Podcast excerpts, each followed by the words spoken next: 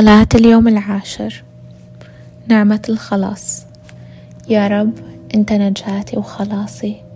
في صلبك وقيامتك أني نلت الخلاص والنجاة بدمك الطاهر الشريف.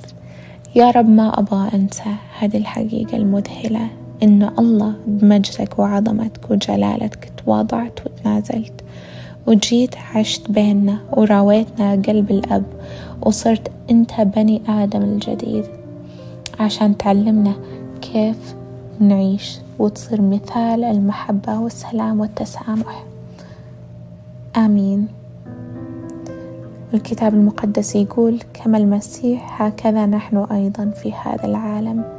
ولأنك أنت قلت إلينا الحق الحق أقول لكم من يؤمن بي يعمل الأعمال التي أعملها بل يعمل أعظم منها لأني ذاهب إلى أبي فأي شيء تطلبونه باسمي أفعله لكم. يتمجد الآب في الابن إن طلبتم شيئا باسمي فإني أفعله.